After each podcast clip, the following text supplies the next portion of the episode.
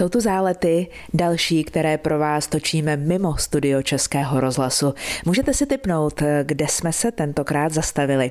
Je to místo, které zná snad každý. Ročně tudy projdou desetitisíce lidí. Někteří obdivují jenom výhled do kraje, jiní si dají nějakou místní specialitu a jdou dál. Dosedlali se hory a pak pohřebené třeba na Lapskou boudu či na Vrbatku. Hádáte-li dvoračky, je to správně. Mluvit budu s chatařem Milanem Starým a jeho vnukem Albertem Hruškou. Zajímá mě příběh dvoraček i sousední štumpovky a ptát se budu i na praktické věci a taky na to, jak tohle místo bude vypadat za pár let. Tak jsem ráda, že nás posloucháte. Český rozhlas Pardubice, rádio vašeho kraje. Milan Starý pochází ze středočeských Bečvár. Za rok to bude 30 let, co se přesunul na krkonožské dvoračky, původně jenom na rok. Hospodaří tu dodnes se svou ženou Věrou a rodinami dvou ze svých tří dcer. Pomalu dorůstá i třetí generace starých, kterým se tohle místo v nadmorské výšce 1140 metrů stalo domovem. Sedíme v kanceláři pana domácího a já moc děkuji za pozvání. Pěkné dopoledne, Milane. Já tě taky zdravím a jsem rád, že jsi tady. Já jsem tady moc ráda, tohleto místo mám ráda už dlouhá léta.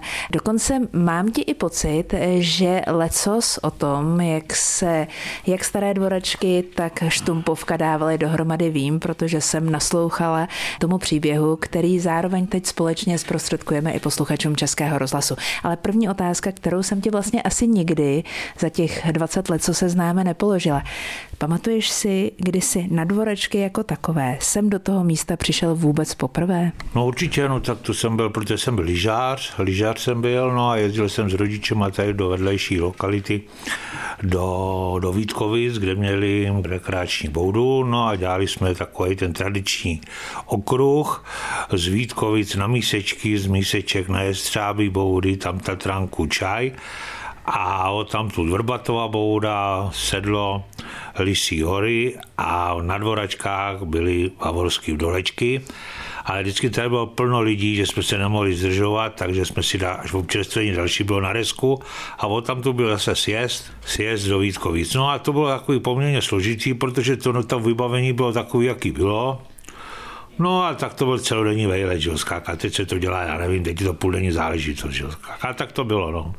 Ale že teda tady budu jako bydlet a že to bude moje jako tady pracoviště, to jsem teda jako předtím, nebo ani mi to nikdy nenapadlo takhle, no. Eh, Vraťme se tedy eh, k tomu okamžiku, kdy jsi vlastně poprvé slyšel o tom, že by dvorečky mohly být nejenom krásnou lokalitou při sjezdu z Lisé hory eh, zpátky dolů do Roketnice a místem, kde si dáš dobrý bavorský vdoleček, ale že by se mohly zároveň stát místem, kde budeš pracovat. Eh, tuším, že výraznou roli v tom hraje tvoje příbuzenstvo, tvůj strýc Jiří Justic, který ale tuším, že žil ve Spojených státech. Tak vyprávěj tu část příběhu. No, tak jako je to tak, říkáš, jsi informovaná úplně správně. Bylo to takhle, já nevím, 90. myslím druhý rok to byl, v půlnoci, najednou telefon, tam ten můj strýc, byl to bratranec mého táty, Jiří Justit, najednou telefon, že si pořídil dvoračky a že se mnou potřebuje si dát schůzku a mluvit. No, tak jsem byl takový trošku jako zvědavý, dlouho jsem ho neviděl, že jo, a jaká je nabídka, nebo co ode mě chce. No a tak jsem tak nějak zvolil, nebo byl jsem nápomocný k té schůzce. No a udělali jsme si schůzku na malé straně ve vinárně u malířů. No byl to jenom zážitek, když jsme tam jenom lezli do ty vinárny, No a personál říkal, to je jenom pro francouzský občany, že no a strejc Jirka spustil plynulou francouzštinou, že jo, tak jako tak jsem teda ocenil, že teda opravdu ten člověk jako biznismen s nemovitostma, který ovládal ty jazyky, tak jako u mě jako hodně stoupnout v ceně, no a tam jsme začali kout pikle právě u těch malířů, že jo. Protože Strejda byl obchodník s nemovitostma, takže to chtěl koupit a potom zhodnotit a ve v podstatě úspěšně prodat. Tak mě požádal o to, abych, jestli bych souhlasil s tím za nějaký budget, jestli bych souhlasil tady rok zkrátka to provozovat, abych prodělal všechny tyhle ty roční období jaro, léto, podzim, zima. No a zjistil se, jaká je vůbec tržní cena toho objektu, že jo, skákal. No a tak jako, protože jsem tam byl lyžář, že jo, a lyžoval jsem závodně, teda ne žádný mezinárodní úrovni, ale na krajský úrovni. tak jako mě to lákalo, že jo, včetně mojí rodiny, no a tak jsem to nějakým způsobem zkusil a jsem říkal, tak jako člověk za ten svůj život musí vyzkoušet všechno. No a tak jako 23. března roku 93 jsem si nechal založit živnostenský list na hostinskou a ubytovací činnost, no a, a nastoupil jsem na dvorečky. Zajímá mě moc, co ti na ten nápad řekla tvoje žena? No řekla to jednoduše, ty jsi se zbláznil a v žádném případě, že jako, jo, já nikam nejdu, že skaka. No ale ve v podstatě už tady byla síla mých dcer, že Lucie a Petry, No a ty říkal, pojď, půjdem. No a tak de facto, protože se to všechno podřizuje podle dětech, ten život, že skáka, tak nakonec teda svolila, že to ten rok vydrží teda, no. A z toho roku se nakonec příští rok stane 30 letí, kdy ty a tvoji potomci, tvé tři dcery a jejich rodiny eh, jsou tady nahoře na dvorečkách. Posloucháte zálety dnes s Milanem Starým. Název dvorečky je odvozen od historické příslušnosti Bud k panskému dvoru. V historických pramenech eh, narazíme například na název Zálenbašské boudy, Zálenbašské dvorské boudy či Rokitenské dvorské boudy. Centrem je tedy velká dvorečka, označována eh, jako klasické dvorečky nebo pro mě staré dvorečky a sousední štumpovka, někdy označována jako malé dvorečky. No a s Milanem Starým chatařem a majitelem si povídáme v záletech. Já jsem se dočetla, že to tohle místo jednak navštěvovali významní malíři, například i bratranec malíře Mikuláše Alše Josef Aleš, který byl velkým propagátorem lyžování. Tohle místo zkrátka táhlo, alespoň já mám ten pocit, že to bylo místo, v tom rokitenském svahu hodně magické. Tak to jako tohle to zase jsem, informace pro mě nová. To já vím, že jsem jezdil, že s tím jezdil Edvard Beneš, jsem jezdil se svojí ženou Hanou. Ona si tam i zahrála prý na klavír a tak si říkám, kdy, kdykoliv okolo toho dvoračkovského, starého dvoračkovského klavíru procházím, jestli je to ten samý, anebo jestli už tam stojí pianino jiné. No tak, tak tohle to zase úplně přesně nedokážu říct, protože já jsem ten klavír zdědil ztratil, chtěl jsem ho vyhodit, ale z nostalgie mý rodiny říkali, ne, musíš ho tady ještě nechat. A tak jako ten je tam odstavený, že jo, a, a uvidíme. A jako už jsme ho rekonstruovali, ale už jako má zenit za sebou a, a nevíme, jako, jako jestli ho budeme znovu opravovat nebo opravdu, jestli se s ním rozloučíme. Je, Milane, něco v té historii, jak štumpovky, tak dvoreček, něco, co tobě připadá jako ten nejvýznamnější, nejkrásnější, nejpůsobivější moment, ze kterého, když se za ním zpětně ohlídneš, máš radost, přijde ti jako opravdu důležitý moment toho, co se eh, vlastně historicky vzato v tomhle místě na dvorečkách, na dvorských boudách odehrávalo? Největší zlom nebo historie jako v mým období, když jsem tady byl, že jako podnikání nebo živnosti, tak bylo moje rozhodnutí, které umocnilo vyjádření okresní hygienické stanice ze Semil, Říkali, ty dvoračky jsou hrozný, starý, něco s tím už koukej udělat. Já jsem se snažil, dělal jsem podlahy, dělal jsem záchody, dělal jsem bezdotykový baterie, dělal jsem všechno možné, ale furt jsem zkrátka nesplňoval nějaký tyhle ty podmínky, ty hygieny, že jo, i když jako ty vztahy byly, nebo byly jako, dá se říct, jako dobrý, nebyli nějakým způsobem vyhrocený. A pak bylo řekl, to nejzásadnější rozhodnutí, že jednoho dne jsem říkal tak a konec. Já už dvorečky nebudu opravovat, ale vystavím zkrátka tady nový objekt, který ty podmínky bude splňovat, že jo, ale tak nějak, nějakým způsobem potom v klidu, potom až udělám štumpovku, tak potom udělám i dvoračky. No. Štumpovka byla původně hospodářské stavení, které v roce 1930 odkoupil pan Štumpe. Já si pamatuju období, kdy vlastně Štumpovka neexistovala, kdy tady bylo vlastně jenom plato, které zůstalo potom spáleništi po vyhoření eh, toho hotelu nebo té ubytovny jménem Štumpovka. Eh, který to byl rok? No, začali jsme stavět, začali jsme stavět roku 2002. No a je pravda, že už skákaze jsem se dlouho jako tato připravoval na tu stavbu, protože jsem cítil, protože jsem nikdy nebyl moc movitej a ty, ty banky mi ze začátku moc jako nakloněny nebyly. Když se to hlavně měli obavy z těch tunelů a tohleto a i když teda potom jako ke konci jsme našli společnou řeč, ale musel jsem hodně nějakým způsobem tu stavbu a ten svůj podnikatelský záměr jako připravit, abych to tím jako zlevnil. Že? Jako, jo. A tak jsem se jako takový dva, tři roky předtím, než jsem se do toho pustil, tak jsme se na to dva, tři roky připravovali. Český rozhlas Pardubice, rádio vašeho kraje. S Milanem Starým se teď vracíme do roku 2002, tedy vlastně do období přesně před 20 lety, když Milan Starý začínal stavět eh, Štumpovku, horský hotel. Ten původní architektonický plán, mám pocit, že mi to něco připomíná, pletu se? Připomíná ti to úplně správně, protože jsem nechtěl vymýšlet nějakým způsobem vymyšlený a respektu, nebo chtěl jsem respektovat historii a takový tyhle ty nějaký ty architektonické stavby, že? a je to napodobenina, právě je to napodobenina vyhořelý Lapský boudy, která vyhořela v listopadu roku 1966 při nějaký opravě ústředního topení a tak jako ty, jak tam byly ty rizolety, tak jsem to chtěl zkrátka nějakým způsobem zase vrátit do Krkonoš, jako jo, jako to, a to se mi teda jako podařilo.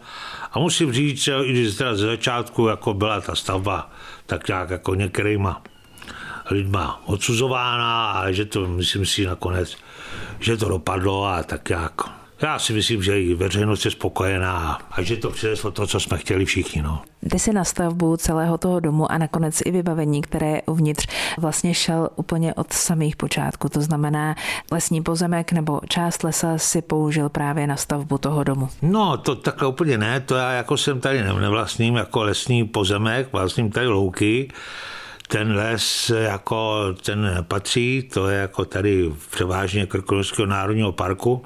Ale dřív bylo to bylo tak, že když pokud přišel nějaký tenhle, ten, nějaký ten velký vítr, vychříce, že jo, nebo tohle, a vznikly nějaká tahle ta událost, co kde bylo polomy, že jo, tak byli rádi, jo, aby se nemusela těžká technika, tak bylo vytěž to, zkrátka zaplať to, zpracuj to.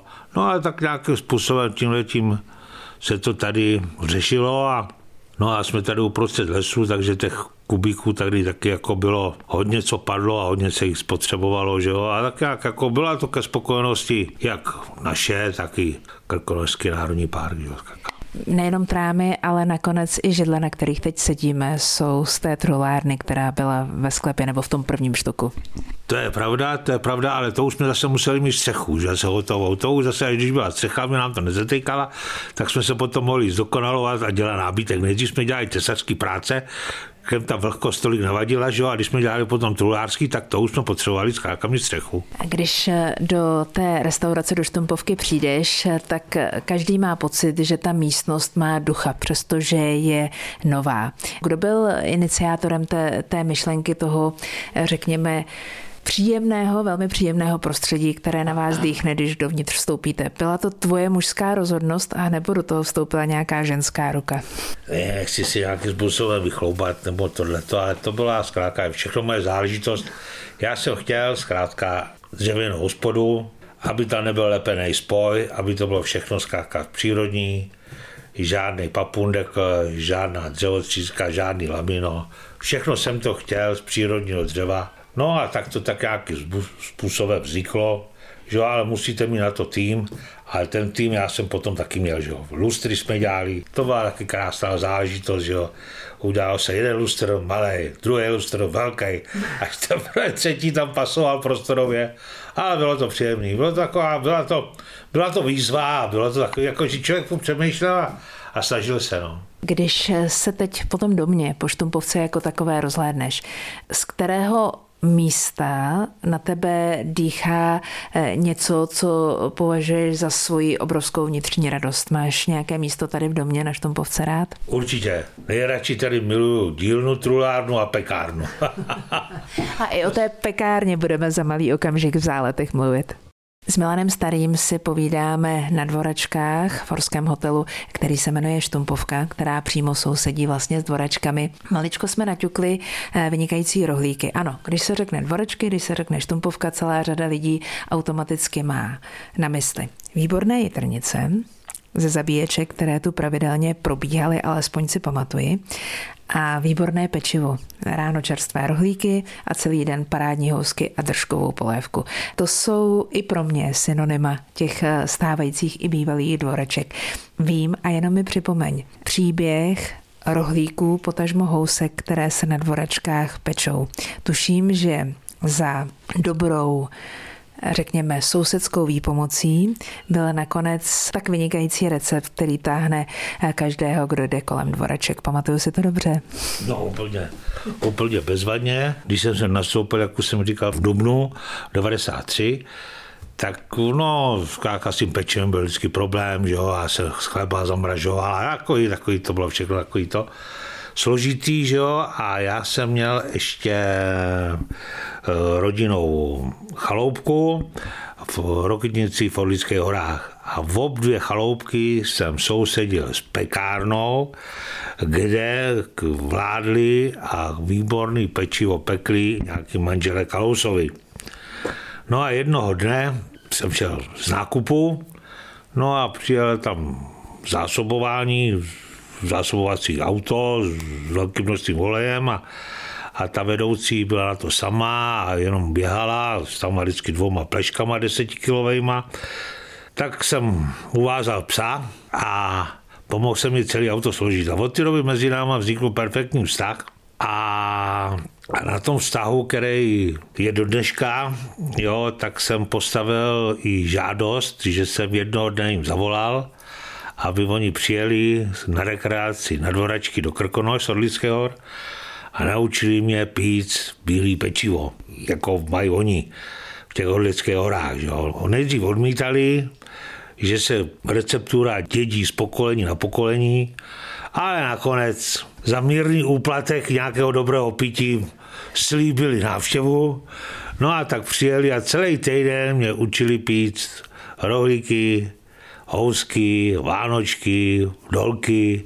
No a od té doby, od té doby ta receptura je ve mně a od té doby se tady to peče. Co ti běží v hlavou? Je to debata dvou starých lidí, kteří už v té dnešní době, v dnešní společnosti eh, ztratili ten kontakt s tou realitou, anebo nebo se ti to prostě poslouchá dobře a eh, vnímáš v tom něco, co je třeba i pro tebe osobně důležité. Složitá otázka, ale možná bude jednoduchá odpověď. Poslouchá se mi to úplně nádherně a mám v hlavě takový ty vzpomínky jakby na to, nebo z vyprávění a určitě jako to tady, toho ducha chci zachovat. Neuvažoval jsi někdy o tom, že by tvůj život se odehrával mimo tenhle kopec? Ne, nikdy. To jako už je, jako pro mě je srdcová záležitost tohleto a nedokázal bych si představit jako žít někde dole.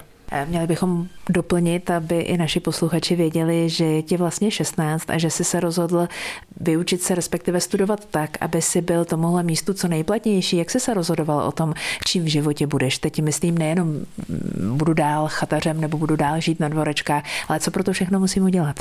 Tak jako před pěti lety jsem říkal, že půjdu na hotelovou školu a že to tady pak převezmu a že budu jako to tady provozovat, ale to jsem se tak jakoby vykašlal a šel jsem na eh, školu, kde je zaměřený jako rol, rolbář nebo jako na skérály a teď tady upravuju kopec a tak no. Jsme na dvorečkách, povídám si s Milanem a s Bertíkem Starých. Český rozhlas Pardubice, rádio vašeho kraje. Zálety dnes pro vás vysíláme z Krkonoš, jsme na dvorečkách, sedíme v horském hotelu, který se jmenuje Štumpovka. Povídám si s Milanem Starým a s jeho vnukem Bertíkem, který, alespoň tak všichni předpokládáme a doufáme, jednou tohleto úžasné místo převezme a bude tady. Stejně tak jako Milan Starý, tady je eh, příští rok 30. rokem. Pojďme k těm praktickým záležitostem. Já vím, jak je to někdy složité. já teď nemůžu, já ti zavolám. Já si dokážu představit, jak složité je někdy vynést nákup do čtvrtého patra pro čtyřčlenou rodinu. To je věc asi, kterou si každý dokáže představit. Jak komplikované je zásobovat tak obrovské místo. A jenom řeknu třeba jenom pro orientaci, že denně, když, je, když se je hezký počasí, je to v období buď to sezónní, ať letní nebo zimní, tak děláme i tisíc housek, děláme denně. A to jsou jenom housky, že skáká, ty housky jsou 12 dekový, jo, takže člověk sní jednu, že jo, jako jo, ale dělá si tisíc housek, se dělá denně. Jsou neuvěřitelné počty, možná důležité bude i číslo a to možná bude znát naprosto přesně, kolik třeba kilogramů zásob je potřeba eh, na chatu dovést tak, aby vlastně pro nic, co se tady tvoří dál, z hlediska třeba těch pokrmů, vlastně pro všechno, aby byly suroviny. To má na starosti zeťák a když se podíváme jako do historie, což jako bylo jako zásadní, že? a když se dělala tady ta držková, nebo to DPA, to byla držková pivo houska, tak jsme týdně spotřebovali 100 kg vepřových žaludků. Že?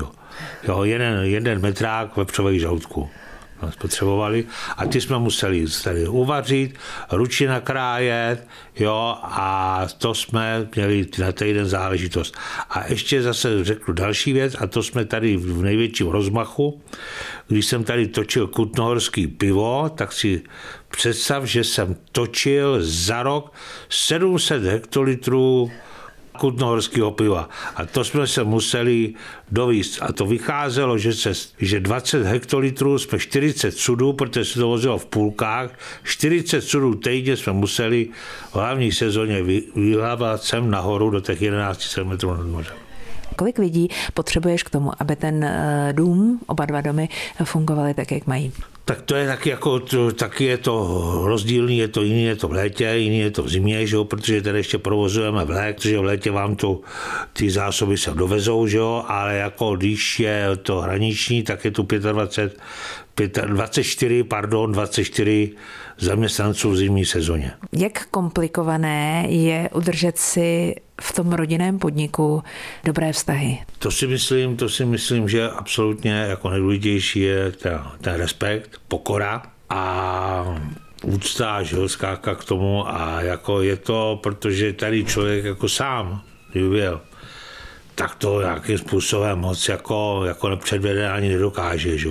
protože ty podmínky jsou tady tak jako na to, natolik jako jak složitý a zvláštní, že skoro u všeho potřebuje nějakým způsobem pomoct, že skáka. Zálety pro vás dnes vysíláme ze dvoreček, sedíme na Štumpovse v horském hotelu, v místě, které já osobně mám moc ráda, protože ze svého bydliště to sem v podstatě mám relativně blízko a přiznávám, že ačkoliv sem nechodím často a chodila bych sem ráda častěji, tak kdykoliv sem přijdu, tak se tady cítím jako doma. A mám stejný pocit z každého, kdo sem přijde. Mám pocit, že lidé, kteří tady prochází, jsou prostě dobře naladěný. Já vím, že to tak není po každé, že se komplikace a starosti najdou let kde ale na druhou stranu eh, ten úsměv a ta radost, když odchází spokojený host, eh, dá se to vůbec k něčemu přirovnat? To je jako ve všem, že, že člověk jako má radost toho, když se mu něco, když se mu něco podaří, že, a hlavně to ocení až tehdy, ne, že strží peníze, ale že ten host je spokojený a třeba se rozloučí, že jo, nebo jde jako trouba, ne, že jak se říká, zabučí, že jo, ale rozloučí se, že jo, a popřeje, jako, a tak nějak to člověk vidí, tu atmosféru na tom zákazníkovi, jo, že to všechno proběhlo a tak nějak jako k naší spokojenosti, jo, káka, no, když taky jako, taky se nám pokaží všechno nepovede, že jo, tak to je, že jo, ale ale snažíme se to jako nějakým způsobem minimalizovat a ta doba je čím dál tím složitější, zákazník je čím dál tím náročnější a a tak to je, nevím, jestli je to dobře nebo špatně, že skáka, no ale taková doba je. Jako no. Na závěr nesmí chybět tradiční štafeta otázek. Minule tu se mnou byl herec Jiří Pém. Dvoračky, tak to je zrovna chata nebo bouda, teď nevím, Krkonoše si zakládají na tom, že mají boudy a ne chaty, která je mi věrně známá. Dokonce letos v létě jsem eh, dělal přechod mezi boudami po Krkonoších a bylo to něco krásného. Chápu, protože sám jsem velký cestovatel a miluji hory a miluju cestování obecně, tak mě napadá, protože mě osobně magnetizují hory a, a cítím se tam dobře.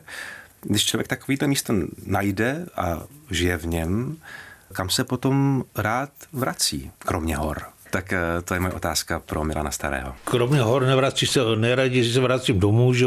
to je dobyčvár kde mám domek, kde mám klid, kde mám pohodu, jo, a tak tam jsem rád, jo, no a potom ještě další, kam rád jezdím, tak jezdím rád na moře, když můžu jako jet na jachtě a pod plachtama brází nějaký moře. To mám taky rád. Příští týden tu se mnou bude běžkyně Zuzana Hejnová. Otázka pro ní.